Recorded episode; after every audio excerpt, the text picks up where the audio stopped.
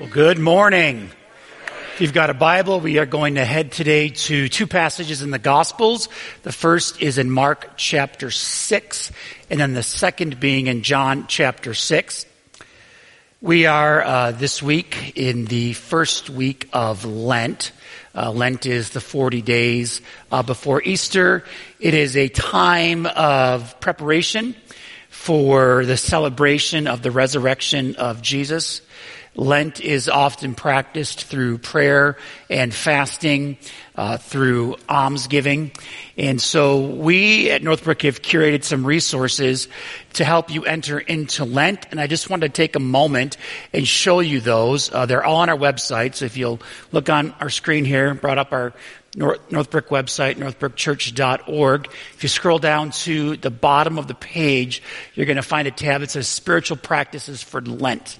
If you click on that, uh, you'll be brought to this page. You can scroll down uh, here to the middle of the page. If we stop here, all of the readings for all of the sermons for all of Lent are here along with the reading guide. So I encourage you to make use of those. Then if you scroll down a little bit further, there are additional tabs. One tra- tab will take you to prayer resources. The second one will take you to fasting resources. And the third, uh, almsgiving resources. And if you're like, what is almsgiving? Almsgiving is an old word that simply means giving to the poor. And there are some organizations that we partner with uh, listed there. And then finally, uh, at the bottom of the page, that website, dailylectio.net. If you click on that, there are readings every day for Lent that are different than the ones at the top. So I do hope you'll take advantage of all of those things during the celebration of Lent. So now let's just take a moment and quiet our hearts and minds as we prepare to receive from the scriptures.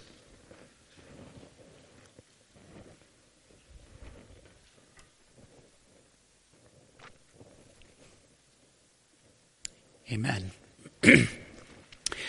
How many would you, of you would agree that food is important? Most of us eat two or three times a day, unless, of course, you're a hobbit. Then it's more like seven, because hobbits, as you know, have first breakfast and second breakfast and elevenses and lunch and tea and dinner and supper. I would make a fantastic hobbit. Love to eat. A situation happened in my life uh, around a meal. It was a stressful situation, really. It was the year 2000. I had taken 15 teenagers on a mission trip to Peru.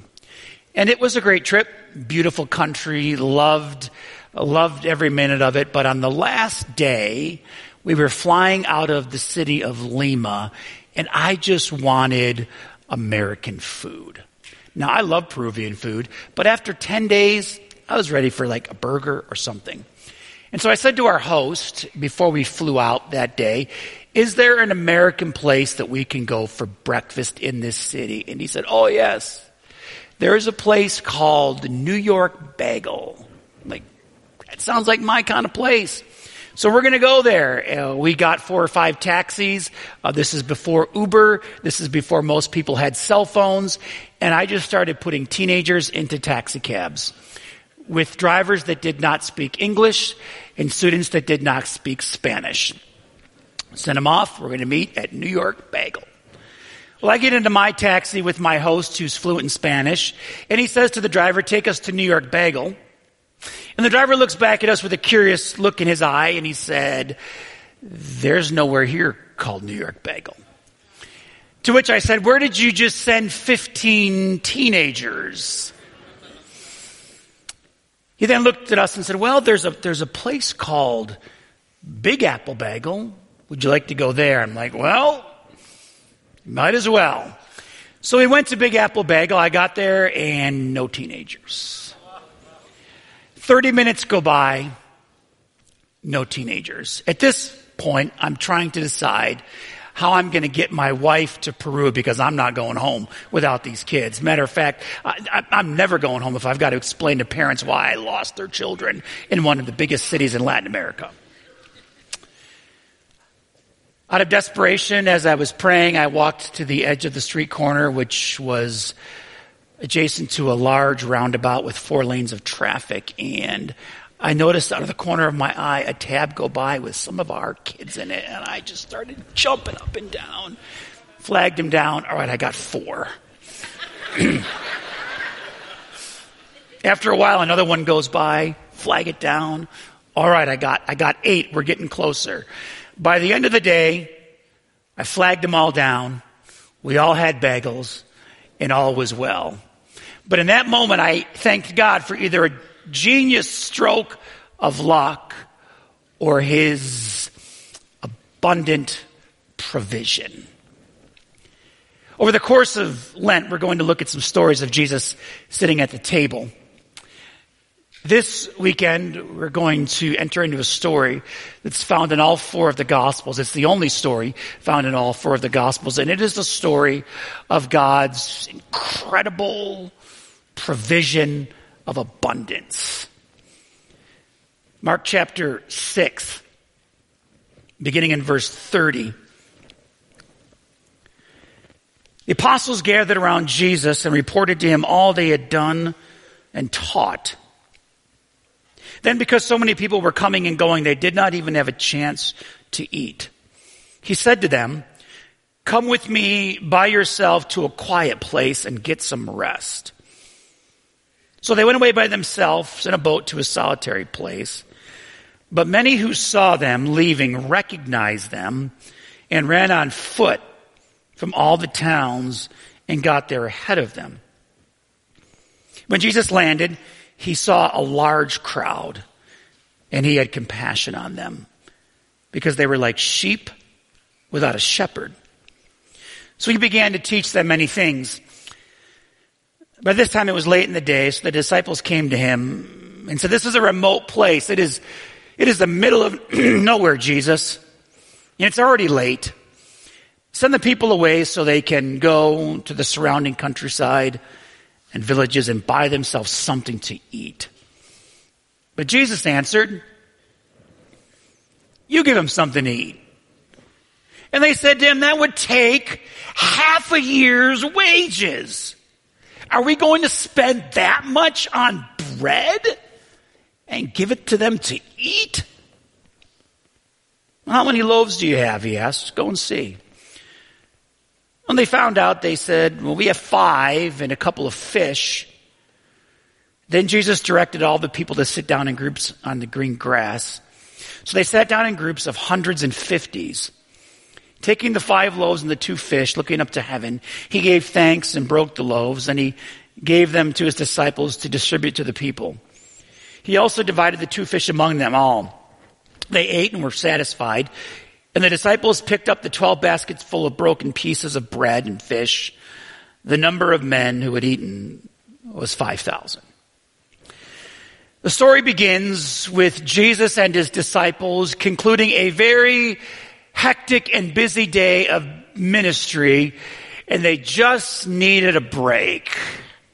You ever just need a break? You ever just tired of people? Not that you don't like people, but after a while, you're just kind of done. Like I can feel it in my body. When I'm done, I'm done, and I need a break.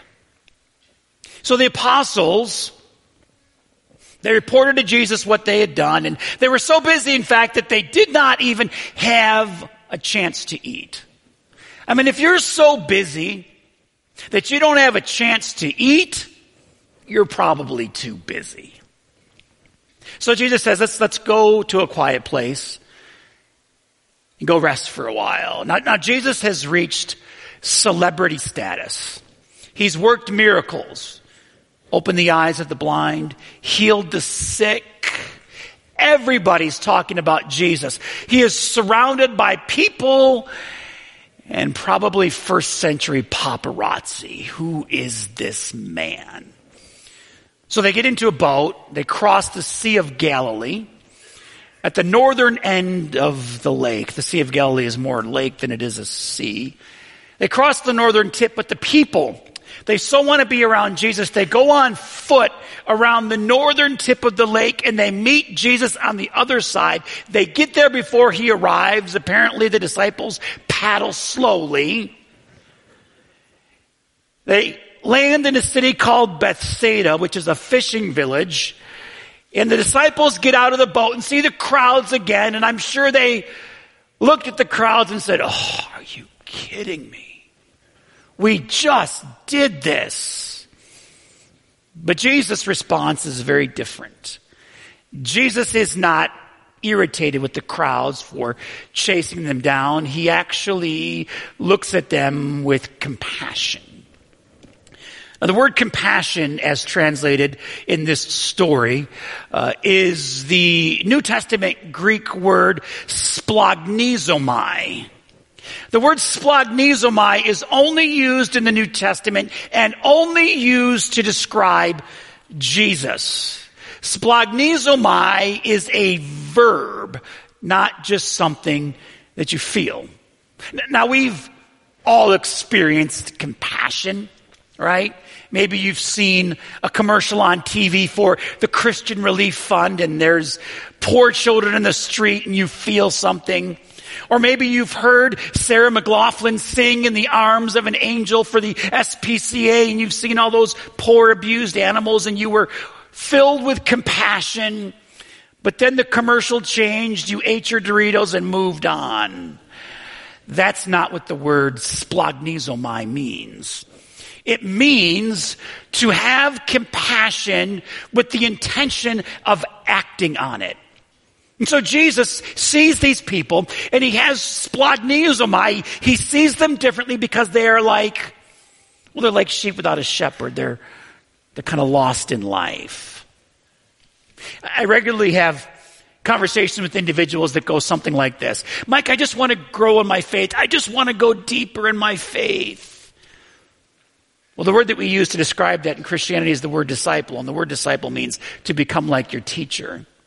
So, so going deeper in our faith simply means becoming more like Jesus, which begins with love of God and seeing people differently.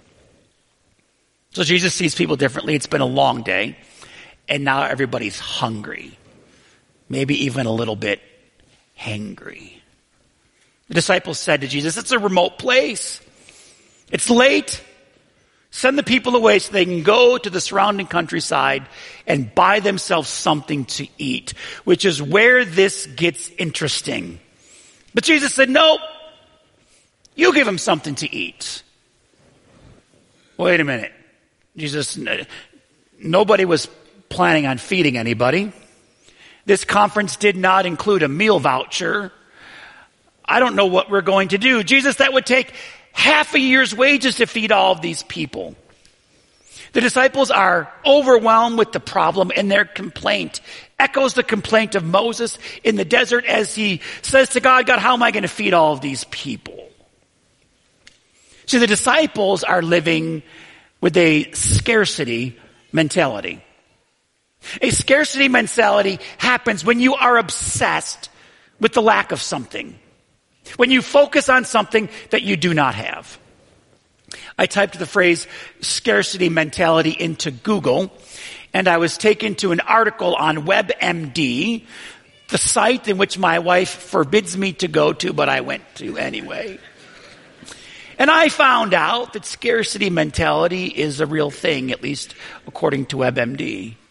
A scarcity mentality can, in fact, according to this article, lower your IQ by 14 points. Living with a scarcity mentality can actually limit the function of your brain and yet Marketing and advertising capitalizes on a scarcity mindset because it makes you long for something that you do not have. I mean, how often have we discovered a new product that we did not know existed, but now we cannot live without? Network news uses the tactic of scarcity to keep us angry and scared because when I'm angry and scared, somebody makes money. When I'm told there's not enough, it's not safe enough, I begin to feel something. And let me challenge you when, when you watch the news this week, just pay attention to how it makes you feel. A scarcity mentality leads to dissatisfaction with everything because it's never enough. And so the disciples are in the desert in the middle of nowhere living with a scarcity mindset. Jesus, how are we going to feed all these people? Now the story says there were 5,000 men, but there were more than likely women and children as well. So most believe the number was probably more like 20,000 people in the desert, and Jesus says, feed them. But Jesus, we don't have any money because you told us not to take any with us. We'd be provided for. Jesus, our rations are small. Jesus, we've counted and we don't have enough. You ever felt like you don't have enough? You ever felt like you're not enough? You ever live with a scarcity mentality? But Jesus, Jesus steps in and he demonstrates for us an abundant mentality by asking a simple question. What do you have? What do you have? Let's focus on that. How many loaves do you have? He asked. Go and see. And when they found out, they have five loaves and, and two fish. So what they essentially had was lunch. Jesus, we, uh, we have some bread and it was most likely small barley loaves, the food of the poor. We've got that, Jesus, and we, we have some fish. I mean, this really isn't even lunch for the 12 of us, let alone the 20,000 that are gathered. And so Jesus takes the lunch bag, looks at it, looks at the crowd, says, I can make that work. And so Jesus in this story teaches us what it means to live at the table of abundance. See, the living at the table of abundance begins by focusing on what it is that you do have rather than what it is that you lack.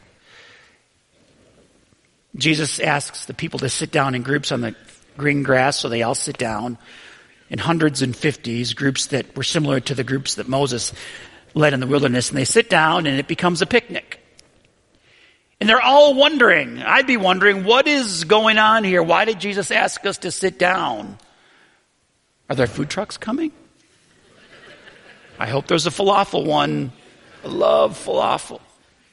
So I suppose there was this feeling of, of expectation. What is it that's going to happen? See, when I take inventory of what it is that I do have, when I look at life from an abundance mentality that leads me to express gratitude in all things. Jesus takes the bread and the fish, looks to heaven and, and prays. He gave thanks. He breaks the loaves. We don't know the content of his prayer, but it was probably the common Jewish table prayer that went, Praise be to you, O Lord our King, King of the world who makes bread to come forth from the earth and who provides for all that you have created. And he starts to break the bread. I wonder what life would look like if when we woke up we began with a prayer of gratitude. And before we laid our head on the pillow at night, we once again looked to heaven and offered God a prayer of gratitude for what it is that we have. No, life's not perfect. We sometimes lack and sometimes things really don't go our way. And yet we can still offer gratitude to God in all things. As, as the story continues, we, we see that Jesus practices living with abundance by being generous with everyone. He gave the pieces to his disciples to distribute to the people. He also divided the two fish. They ate and they were satisfied. The disciples picked up 12 baskets full of broken pieces. In this story, there is an eclectic group of people, and yet everyone's invited to the table. And Jesus was not concerned with their religious affiliation. He was not concerned with moral behavior or political leanings. He simply said, sit down. I'm going to give you something to eat. And they ate till they were satisfied, which means they, they had their fill, they were full, they were stuffed, which is not something they were used to. See, in a peasant society, you were concerned where your next meal was going to come from, let alone eating until you were full. And these men, women, and children ate until they were stuffed. It was a rare experience. See, today, Jesus is inviting us to that same table of abundance. See, Jesus not only meets people in their ordinary hunger, no, no, no, this story is so much more than lunch. It is a demonstration of the kingdom of God which has come near. God coming to his people. I want to take a moment now and, and, and, change the camera angle because again, this story is told in all four of the gospels. In John's gospel, we get some details that Mark leaves out. John chapter 6, beginning verse 1 and 2, same story. So Jesus has crossed to the far shore of the Sea of Galilee, and a great crowd of people followed him because they saw the signs he had performed by healing the sick. So they came because they saw something. They were intrigued. We go to verses 5 through 14. It's the same story. Jesus has compassion on the people. He teaches them. He feeds them. He breaks bread and fish.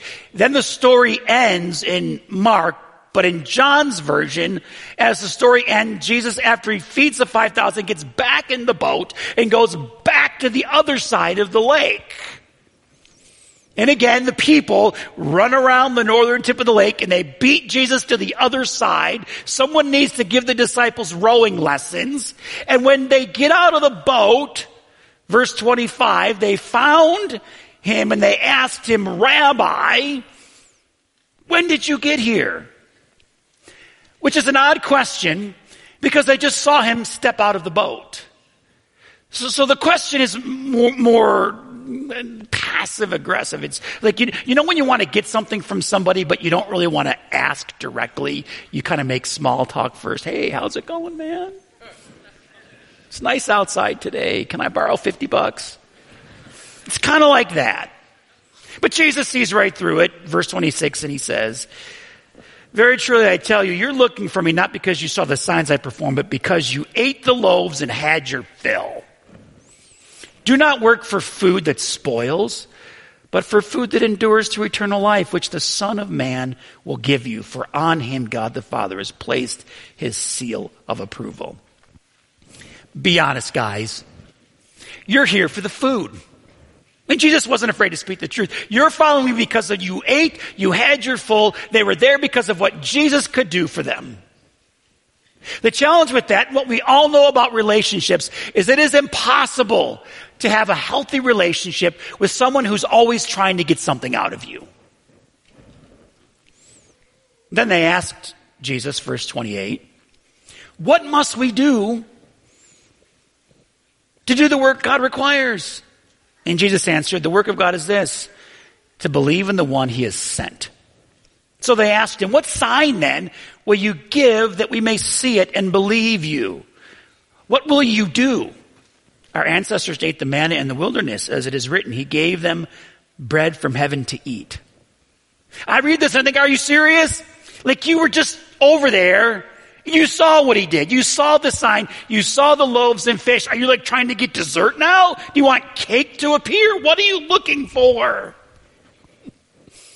I just, I just fed you with a snack pack, all 20,000 of you. Did you not see it?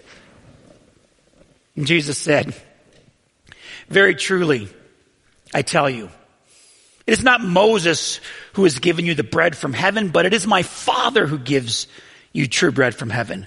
For the bread of God is the bread that comes down from heaven and gives life to the world. Sir, they said, always give us this bread. Very presumptive, presumptuous of them. Then Jesus declared, I'm, I'm it. What you're looking for is me. I'm the bread of life. Whoever comes to me will never grow hungry, and whoever believes in me will never be thirsty. That is the language of abundance. For as I told you, you have seen me and still you do not believe.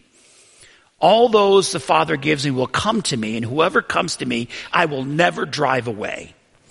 For I have come down from heaven not to do my will, but the will of him who sent me. And this is the will of him who sent me, that I shall lose none of those he has given me, but raise them up at the last day. For my Father's will is that everyone who looks to the Son and believes in him shall receive eternal life, and I will raise them up at the last day. At this, the Jews began to grumble because he said, I am the bread that came down from heaven. Is this not Jesus? The son of Joseph? The, the carpenter whose father and mother that we know? How can he say I came down from heaven? Stop grumbling among yourselves, Jesus answered. No one can come to me unless the Father who sent me draws them, and I will raise them up at the last day. It is written, they will be taught by God. Everyone who has heard the Father and learned from him comes to me. No one has seen the Father except the one who is from God. Only he has seen the Father. Very truly I tell you, the one who believes has eternal life. I am the bread of life. Your ancestors ate manna in the wilderness, yet they died. But here is the bread that comes down from heaven, which anyone may eat and not die. I am the living bread that comes down from heaven. Whoever eats this bread will live forever. This bread is my flesh, which I give for the life of the whole world. Then the Jews began to argue sharply among themselves. How can this man give us flesh to eat? Again, Jesus has healed the sick, opened the eyes of the blind, raised the dead. He's miraculously fed them, and now they're arguing about doctrine and theology. And Jesus said to them, verse 53, Very truly I tell you, unless you eat the flesh of the Son of Man and drink his blood, you have no life in you. Whoever eats my flesh and drinks my blood has eternal life. I will raise them up at the last day. For my flesh is real food and my blood is real drink. Whoever eats my flesh and drinks my blood remains in me and I in them. Just as the living Father sent me and I live because of the Father, so the one who feeds on me will live because of me. This is the bread that came down from heaven. Your ancestors ate manna and died, but whoever feeds on this bread will live forever. He said this while teaching in the synagogue of Capernaum. On hearing it, the disciples said, This is a hard teaching. Who can accept it? Aware of this, the disciples were grumbling about Jesus. He said to them, Does this offend you? We're always offended. Let's, let's enter into the story for just a minute. Now, Jesus is talking about eating flesh and drinking blood. He's, it's a metaphor. He's talking about the table of communion. He's, he's talking about what's going to happen at the Passover, but it's not happened yet and they don't know that. All they hear is eating flesh and drinking blood. It sounds a bit like cannibalism. They don't quite get the metaphor yet. And so they're offended. Verse 62, then what if you see the Son of Man ascend to where he was before? The Spirit gives life, but the flesh counts for nothing. The words I have spoken you, they are full of the Spirit and life. Yet there are some of you who do not believe.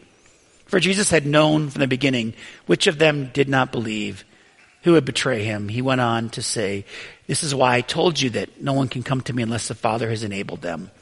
From this time, many of Jesus' disciples turned back and no longer followed him. I read that lengthy passage because Jesus is speaking about what it means to live in the abundance of the kingdom of God. Now, the people were frustrated because Jesus did not give them what they wanted. And because they did not get what they wanted, they left. Many stopped following Jesus, which begs the question for us what are we in this for? Is our spiritual life about what we can get? Is it about the food? Have we taken for granted what it is that Jesus actually is offering?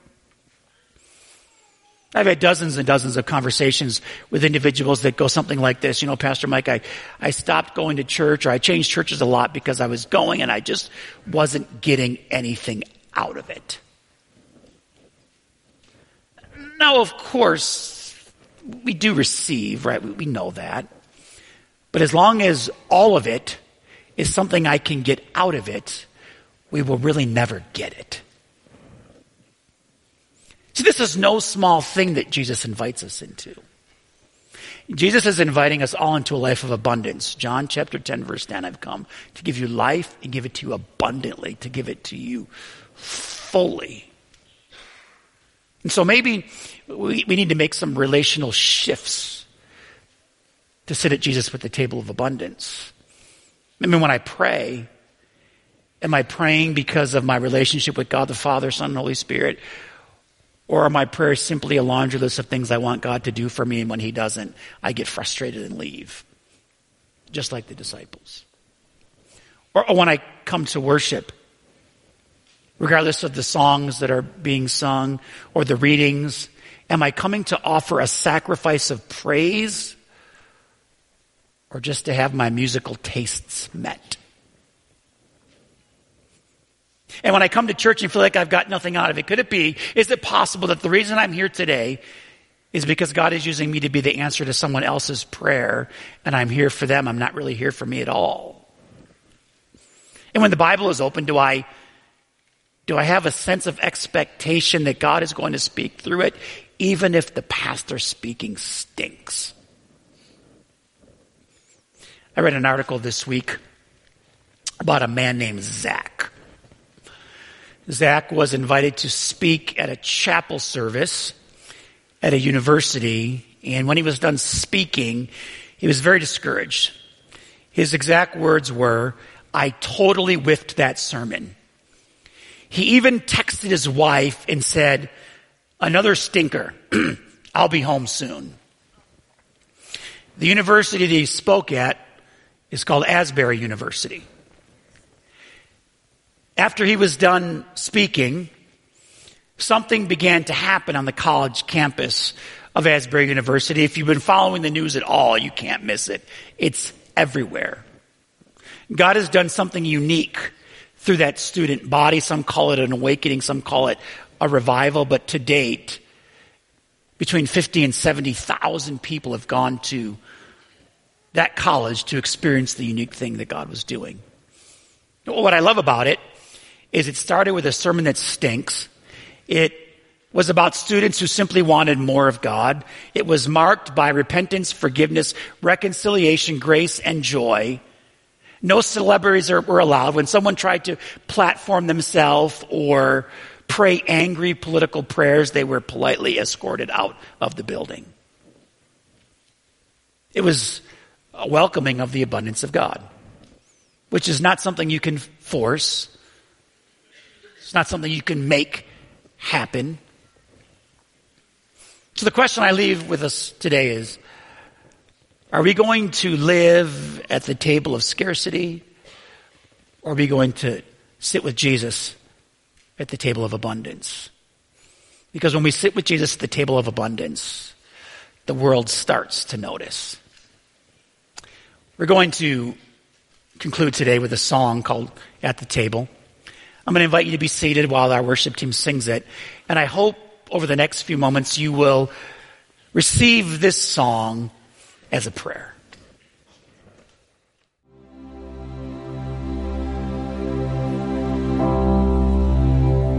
So over the next 40 days of Lent, together we're going to meet Jesus at the table.